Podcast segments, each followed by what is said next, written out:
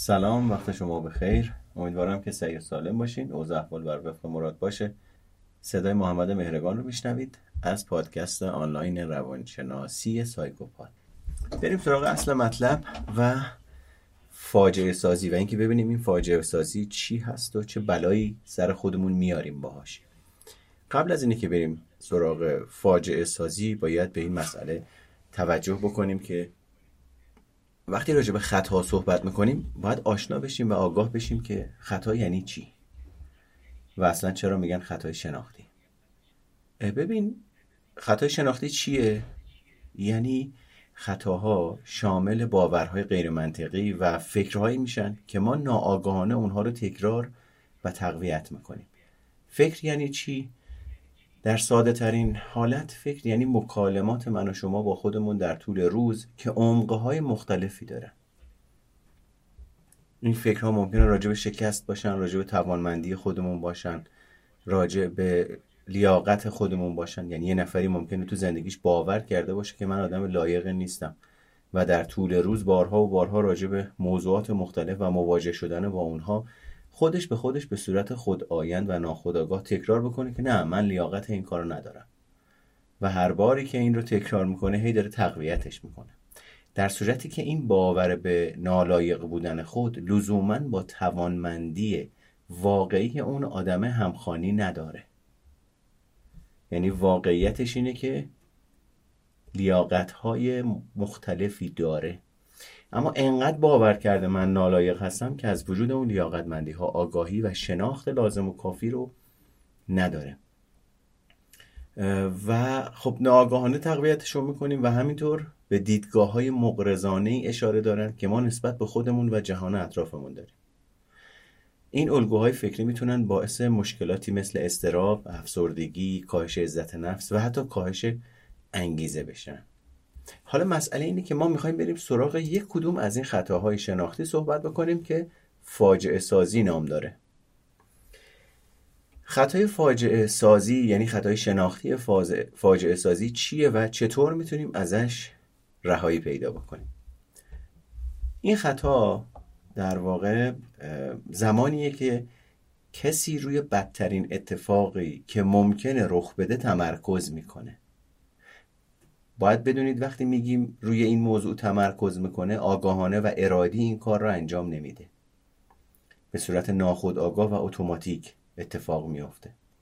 بیشتر اوقات شامل بزرگ نمایی های مشکلات کوچک و فکر کردن به اینه که در موقعیتی بدتر از اون چیزی که هستید قرار دارید. یعنی انگار یک خطا در ارزیابی از موقعیت دارید که باعث میشه احساسات شما مناسب با اون ارزیابی غیر واقع بینانه شما تجربه بشن یا اینکه عواقب یک موقعیت می‌تونه بدترین نتیجه ای که اتفاق بیفته رخ بده. در حقیقت به نظر می‌رسه علت دقیق تفکر فاجعه آمیز ناشناخته است. اما خب بعضی از محقق ها و پژوهشگرها توی مقالات و مسائل علمی این نظریه رو مطرح کردن که ممکنه که خطای فاجعه سازی ناشی از تروما یا سایر بیماری های زمینه ای باشه. من بهش می‌خوام یه چیزی رو اضافه بکنم که به صلاح خطای فاجعه سازی می‌تونه یاد گرفته بشه. یعنی من در اثر زیست با یک پدر یا مادری که خودش درگیر این خطاست و اساسا نمیشناستش و نمیدونتش و در رابطه با من فرزند یا در بستر خانواده در جهت تعاملات در ارتباطات ناخودآگاه این خطا به وجود میاد. و من کودک هم اون رو می‌بینم بدون اینکه بدونم خطاست الگو برداریش می‌کنم و یه بخش از سیستم روانشناختی من رو تشکیل میده. به راحتی می‌تونیم فاجعه سازی رو به عنوان اقراق بیش از حد تلقی کنیم. اما همونجوری که گفتم اغلب اوقات عمدی نیست. و اون فردی که داره این کار رو انجام میده اغلب متوجهش نیست. حالا توضیح میدم چرا این ناآگاهی وجود داره یا بینش روش وجود نداره. افرادی که فاجعه سازی دارن احتمالا احساس نگرانی بیش از حدی دارن که به نظر میاد کنترلی بهش ندارن. و این خطای فاجعه سازی می‌تونه نشانه ای از استراب، افسردگی، بیخوابی و یا درد مزمن باشه. و خب فکر جریانش دیگه. پس باید بریم سراغ علل فاجعه سازی. خیلی مطمئن نیستن محققان توی این زمینه اما یه سری چیزا پیدا شده. یه سری محقق هستن که در واقع اومدن ساختار مغز رو مطالعه کردن. متوجه شدن که یه بخشی از این فاجعه سازی توی پاسخهای بخشی از مغز به نام هیپوتالاموس و هیپوفیز و همینطور فعالیتی توی بخشهایی از مغز که با احساسات مرتبطن و این احساسات متمرکز بر درد هستن. و در واقع بخش های دیگه مغز که گفتم یکی هیپوتالاموس و هیپوفیز بود که ما این نواحی رو با عنوان پاسخ جنگ یا گریز می‌شناسیم. و همین پاسخ های جنگ یا گریز اگزجره یا ادراک شده هستند که می‌تونن منجر به ترس یا اضطراب در مورد رویدادهای روزمره بشن. یعنی مغز ما عادت کرده یه سری پاسخ تکراری هیجانی بده و ما نسبت به اینها آگاه نیستیم. یا مغز ما یاد گرفته که این پاسخ ها رو به موقعیت های مختلف بده. بخش های دیگه مثل آمیگدال و هیپوکامپ هستن. حالا من نمی‌خوام اینا رو باز بکنم که چی هستن. فقط همینی که اسمشون برده بشه به نظرم کافیه. این قسمت های مغز در یادآوری حافظه و احساسات نقش دارن.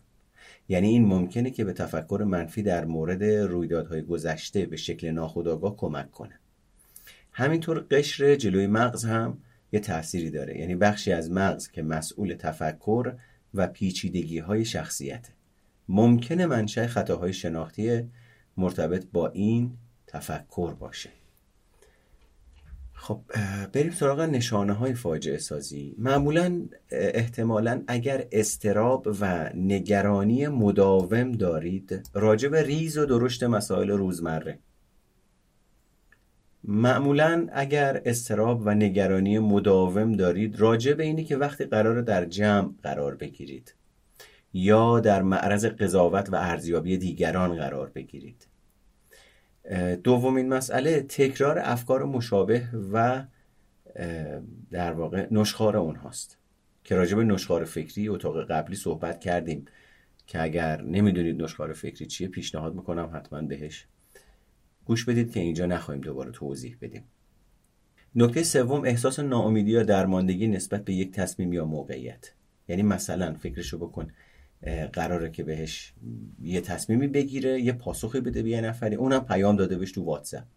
حالا هی داره خودش این مرغ پرکنده می‌زنه در دیوار که چی بگم بهش؟ سین نمی‌زنه پیامشو.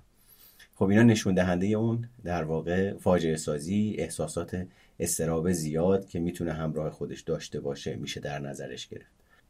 پنجمین مورد احساس غرق شدن در نتیجه ترس یا عصبانیت. یا بهتره اینجوری بگیم ترس از دست دادن کنترله.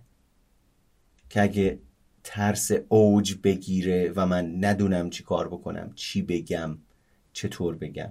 یا اینی که اگر خشمم بیاد بالا حرف بزنم نکنه کسی رو ناراحت کنم. ترس از افسار گسیخته رفتار کردن که منتج میشه به سرکوب کردن کامل اون ترس. و فکر کردن به یعنی فکر کردن با محتوای افکار منفی نسبت به خود. سرزنش تفکر ناارزنده ساز تفکر خود حقیر ساز و از این جور مسائل. ببین توی افرادی که دارای خطای شناختی فاجعه سازی هستن یه دونه فکر کوچیک یعنی همون مکالمه من با خودم می‌تونه منجر به مارپیچی از افکار فراوان و نگران کننده بشه. یعنی راه انداز باشه. و نمونه های رایجی هم ازش وجود داره که من الان به شما میگم. مثلا درد وحشتناک و طاقت فرساه یا من خیلی احمق زشت وحشتناک نالایق بیارزش دوست. نداشتنی هستم. ناشایسته هستم. من توی امتحانم مردود میشم. من از مدرسه اخراج میشم. از محیط کارم دور انداخته میشم. از توی رابطه عاطفیم ترد میشم تنها میمونم. بیچاره هستم. سزاوار تمام اتفاقات وحشتناکی هستم که برام رخ میده. لایقشم. اصلا حق منه که این اتفاقا داره برام میافته. ببین افرادی که با استراب دست و پنجه نرم می‌کنن احتمالا سطوح بالاتری از فاجعه سازی رو تجربه می‌کنن. یه سری شرایط هم هستن که مرتبطن با فاجعه سازی که خب این شرایط در واقع روی سلامت روان تاثیر می‌ذارن و بعضی هاشون هم با درد مزمن ارتباط دارن. یکیشون استرابه یعنی استراب یه اصطلاح کلیه برای خیلی از شرایط رایجی که توی سلامت روان راجبش صحبت میشه. استراب چیه؟ استراب اجزایش اینه که شامل احساس ترس، نگرانی یا ترس از شرایط روزمره است که یه مقداری مبهمه بعد آینده نامعلوم رو نشونه می‌گیره و این نامعلوم بودن و مبهم بودن خودش باعث فعال شدن این استراب میشه. و مسئله بعدی افسردگیه. افسردگی شایع ترین وضعیت سلامت روان توی جهانه. در واقع این بیماری روانشناختی همزمان با سایر شرایطی که شامل فاجعه سازی میشن مثل درد مزمن و استراب رخ میده. یعنی یک همزمانی وجود داره اینجا. فاجعه سازی علامت عود کننده است که توی خیلی از مطالعات راجع به افسردگی گزارش شده. زنها بیشتر از مردها این علامت رو از خودشون گزارش دادن. با این حال افرادی که توی کشورهای غیر غربی زندگی می‌کنن کمتر احتمال داره که فاجعه سازی رو به عنوان یک علامت گزارش بدن. این هم یک گزارشی بود از چیزایی که پیدا شده بود. مسئله بعدی مسئله بیخوابیه. ببین فاجعه سازی با مشکل توی خوابیدن هم مرتبطه. من شب میرم تو رخت خواب شروع می‌کنم. فردا اگه برم چی میشه؟ حالا اگه رفتم منو ردم کردن یعنی عملا به این نگاه نمی‌کنم که فردا اگر بخوام برم اونجا توی شرایط عواملی هست که خارج از هیته آگاهی منه و من توی ارزیابی هام یا نشخارهای ذهنیم راهی برای اونها جایی برای اونها باز نمی‌ذارم. پس اونجوری متمرکز شده روی تصویر ذهنی من از واقعیتی که فردا قرار اتفاق بیفته و هنوز نیومده و من این تصویره رو واقعیت میپندارم. و تشخیص اینو نمیدم که این تصویر ذهنی منه و لزوما فردا قرار نیست اتفاق بیفته تمام ساختارهام اون تصویر واقعی میپندارم و شروع می‌کنن لرزیدن. به خاطر همینی که خب من خودم با فکر خودم دارم کلی استراب وارد بدن خودم می‌کنم. کی؟ زمانی که تو رخت خوابم باید آرمیدگی رو تجربه بکنم خودم دارم با نوع فکر فاجعه ساز ناخودآگاه و با حالتی تسلیم و غرق در این افکار هی ادامن می‌زنم به استرابم طبیعی ترین حالت اینه که آدم خوابش کیفیتش تحت تاثیر قرار بگیره. خب از این طرف وقتی این اتفاقا میفته وقتی من دیر به خواب برم از طرف دیگه ممکنه دیر هم از خواب بیدار بشم. پس می‌تونه روی به یه نحوی نظم زندگی روزمره من روی دیسیپلینم تأثیر گذار باشه. مسئله بعدی درده شرایطی که شامل درد مزمن یا فیزیکیه با فاجعه سازی در واقع درد همراهه. یعنی من یه دردی رو تجربه می‌کنم ولی اونقدر گندش می‌کنم که به اصطلاح اصلا درد واقعی اونجوری نیست. من یه دوستی رو داشتم این بند خدا دستش زخم شد. مثلا فکر کن پوست دستش یه گوشش رفته بود. یه جوری فاجعه سازی کرد که الان زنگ بزنید آمبولانس بیاد. و چهل دقیقه به واسطه این فاجعه سازی و دستم و نمی‌دونم اون رفتارهای عجیب و غریبی که از خودش نشون داد توجه همه رو به خودش جلب کرد. پس یعنی می‌تونیم بگیم توی ذات فاجعه سازی می‌تونه یک نوعی از تایید طلبی افراطی و بیمارگونه هم وجود داشته باشه. پس اگزجر سازی دردها کار فاجعه سازیه و باز تاکید می‌کنم که حواستون باشه ما داریم راجع به یک فرایند اتومات و خارج از حوزه آگاهی صحبت می‌کنیم و فرد عموما به صورت آگاهانه رفتارهای فاجعه بار رو از خودش نشون نمیده. چطور فاجعه سازی رو متوقف کنیم؟ راه های مختلفی وجود داره. ببین وقتی داریم راجع به خطاهای شناختی صحبت می‌کنیم یعنی اینی که به یه تعبیری انگار جریان افکار ما با احساسات ما در تعامل هستند و احساسات ما چون شعور و آگاهی ندارن آن چیزی که در شناخت ما پردازش میشه روشون تأثیر می‌ذاره و اون رو واقعیت میپندارن. پس ما اگر شناختمون رو قوی بکنیم می‌تونیم تا حدی متوجه بشیم چه فرایندهایی با سرعت بالا در حال گذرن که منتج به یک سری رفتارهای فاجعه ناک در ما میشن. این مستلزم اینه که من و شما یک بینشی رو پیدا بکنیم یک ابزروینگی رو نگاه بکنیم پیدا بکنیم. یک خود گری فعال و پویا رو در موقعیت های مختلف در خودمون تقویت بکنیم که متوجه بشیم چه بر من میگذرد چگونه میگذرد چرا میگذرد راجب چه موضوعیه چقدر این موضوع برای من اهمیت و اولویت داره. یعنی به یک شناختی برسیم. درمان های مختلفی وجود داره. مثلا شما شاید بتونید از درمان CBT بهره بگیرید که یک روش در واقع برای اصلاح الگوهای فکری و رفتارهای منفی که خب قاعده خودش رو داره فرمول بندی خودش رو داره تعداد جلسات خاص خودش رو داره تمارین خودش رو داره که شما می‌تونید با استفاده از رویکرد CBT یا با برقرار کردن ارتباط با فردی که در واقع CBT کار اصطلاحا. شناخت درمانگره یا رفتار درمانگر شناختیه. یکی دیگه از رویکردهایی که وجود داره درمان مبتنی بر پذیرش و تعهده که ما بهش میگیم اکت که به فرد کمک می‌کنه تا با ناراحتی و استراب احساس راحتی بیشتری کنه. پس از اساس نمی‌خواد این رو ریشه کن بکنه. مسئله اینه که ما باید یاد بگیریم که اگزجر سازی هامون رو تعدیل بکنیم و بخش های هیجانیمون رو به عنوان زیستمون توی زندگی بپذیریم و پردازش و تجربهش رو بکنیم. یکی دیگه از روش ها رفتار درمانی دیالکتیکیه یا دیبیتیه که به هر حال اون هم روی الگوهای شناختی و الگو برداری شده و روی اصلاحشون کار می‌کنه به روش خودش. تاکید زیادی روی پذیرش خود و یادگیری تنظیم احساسات داره. یعنی خود تنظیمی هیجانی رو می‌تونید درش یاد بگیرید از فردی که به شما آموزشش میده.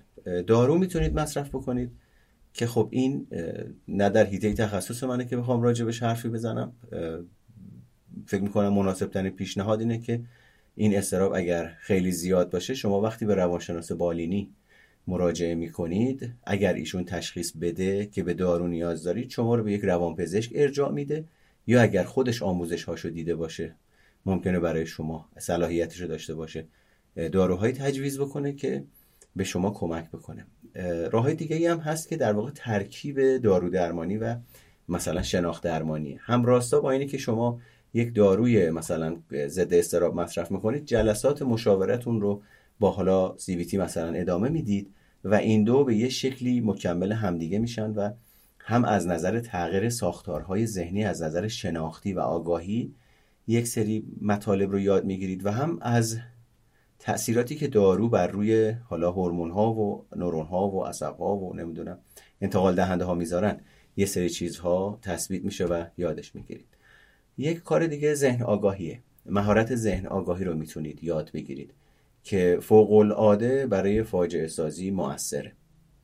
خب روش های مختلفی وجود داره در حالت عادی ما میگیم مدیتیشن اما خب بهتره که خیلی تو حوزه مدیتیشن نبینیمش. اون جای خودش عملکرد خودش رو داره. اینجا تکنیک های ذهن آگاهی در واقع روشنن شفافن و متمرکز بر درمان طراحی میشن. به خاطر همین می‌تونید تکنیک های ذهن آگاهی رو مثلا توی کتاب فروشی ارجمند توی انتشارات ارجمند من چند نسخه دیدم که راجع به ذهن آگاهی صحبت شده و چند کتاب خوب منتشر شده. پس می‌تونید مثلا به page اینستاگرامشون سر بزنید search بکنید ببینید. اگر دوست داشتید اطلاعاتتون رو راجع به ذهن آگاهی بالا ببرید مهارتتون رو کم کم به واسطه اون اطلاعات تقویت بکنید و اون رو به کار بگیرید. ذهن آگاهی به ماها کمک می‌کنه که تو لحظه بمونیم و افکار خودمون رو به شکلی باز بدون قضاوت کردن که خوبن بدن درستن غلطن کمن زیادن. فقط مشاهده بکنیم و به عنوان تجربه کننده باهاشون مواجه بشیم. استراتژی خود مراقبتی هم یکی از مسائلیه که من فکر می‌کنم این روش خود مراقبتی حقیقتا وقتی بچه هایی که به من مراجعه می‌کنن میبینمشون اساسا ما انگار تو فرهنگمون روش های خود مراقبتی یاد نگرفتیم و به بزرگسالی رسیدیم. و اساسا وقتی از فرد می‌پرسم مثلا خود مراقبتی یعنی چی؟ یا نمی‌دونه یعنی چی؟ یا یه چیزایی توضیح میده که خیلی ارتباطی به روش های خود مراقبتی واقع بینانه و بزرگ سالانه و پخته نداره. پس شما می‌تونید یکی از کارهایی که بکنید به صورت بیس یعنی بیسی که ماجرا رو نگاه بکنیم نه فقط برای اصلاح تفکر فاجعه آمیز اینه که یه مقداری در حوزه روش های خود مراقبتی اطلاعاتتون رو افزایش بدید مشاوره بگیرید خودتون رو به روز بکنید و این الگوهای اگر وجود داشته باشه که من فکر می‌کنم تو وجود هر کسی یه میزانی هست الگوهای خود تخریبی خود سرزنشگری رو در واقع با الگوهای خود مراقبتی جایگزین کنیم و اصلاحشون بکنیم اون الگوهای ناسالم رو. یه مسئله که راجع به تفکر فاجعه ساز هست اینه که افرادی که تفکر فاجعه ساز دارن خیلی بلا تکلیفی رو باهاش راحت نیستن. یعنی فرار می‌کنن از بلا تکلیفی چون خود بلا تکلیفی عدم اطمینان رو و خارج از کنترل بودن شرایط رو میطلبه. پذیرش اینی که خیلی از شرایط در کنترل ما نیست رو میطلبه و من اگر بخوام توی بلا تکلیفی بشینم با ذهنی آگاه یعنی مجموعه از رفتارهای اطمینان بخش من که منتج می‌شد به کاهش استراب کوتاه مدت من مثل مسکن اونا رو اگه انجام ندم باعث میشه تنش من بالا بره. و خب یکی از علائم افراد سالم از نظر سلامت روان اینه که تحمل ابهام و بلا تکلیفیشون در واقع پخته بالا و مطلوبه.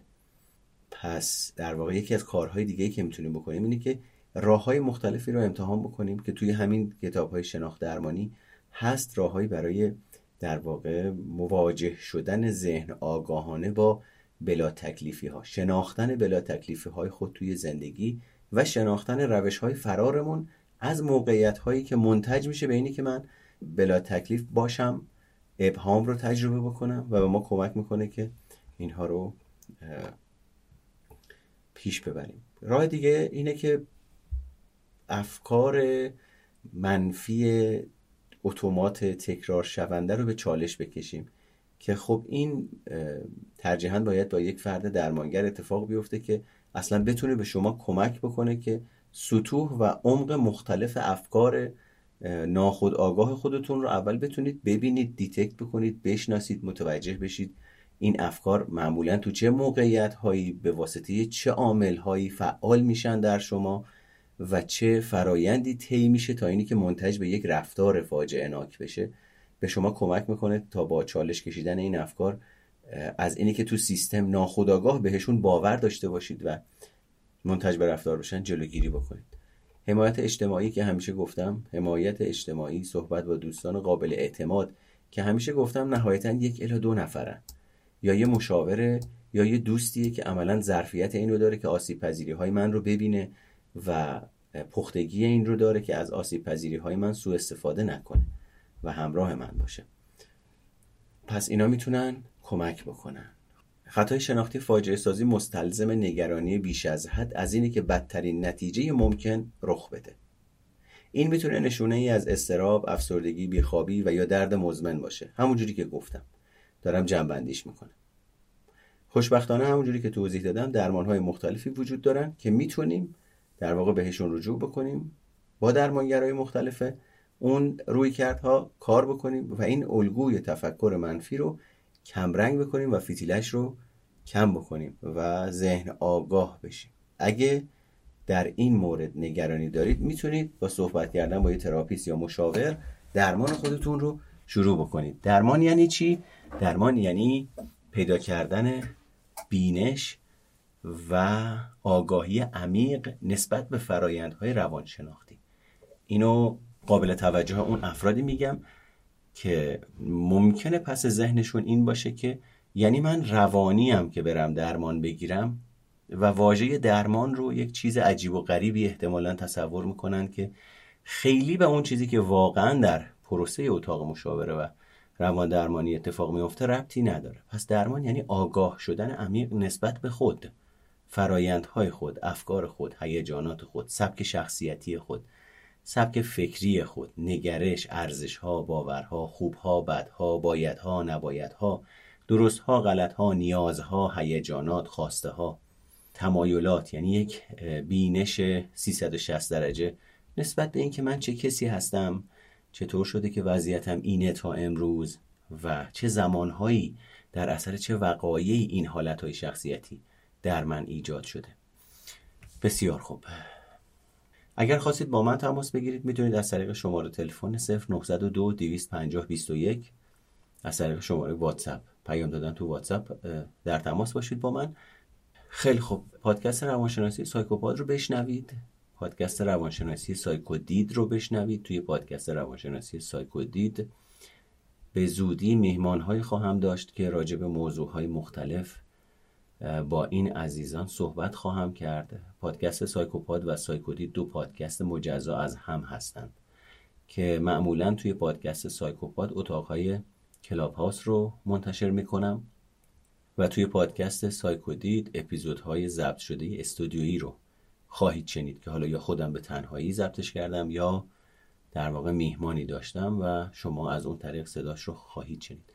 لینک کانال پادکست سایکوپاد بالای سر من اینجا هست.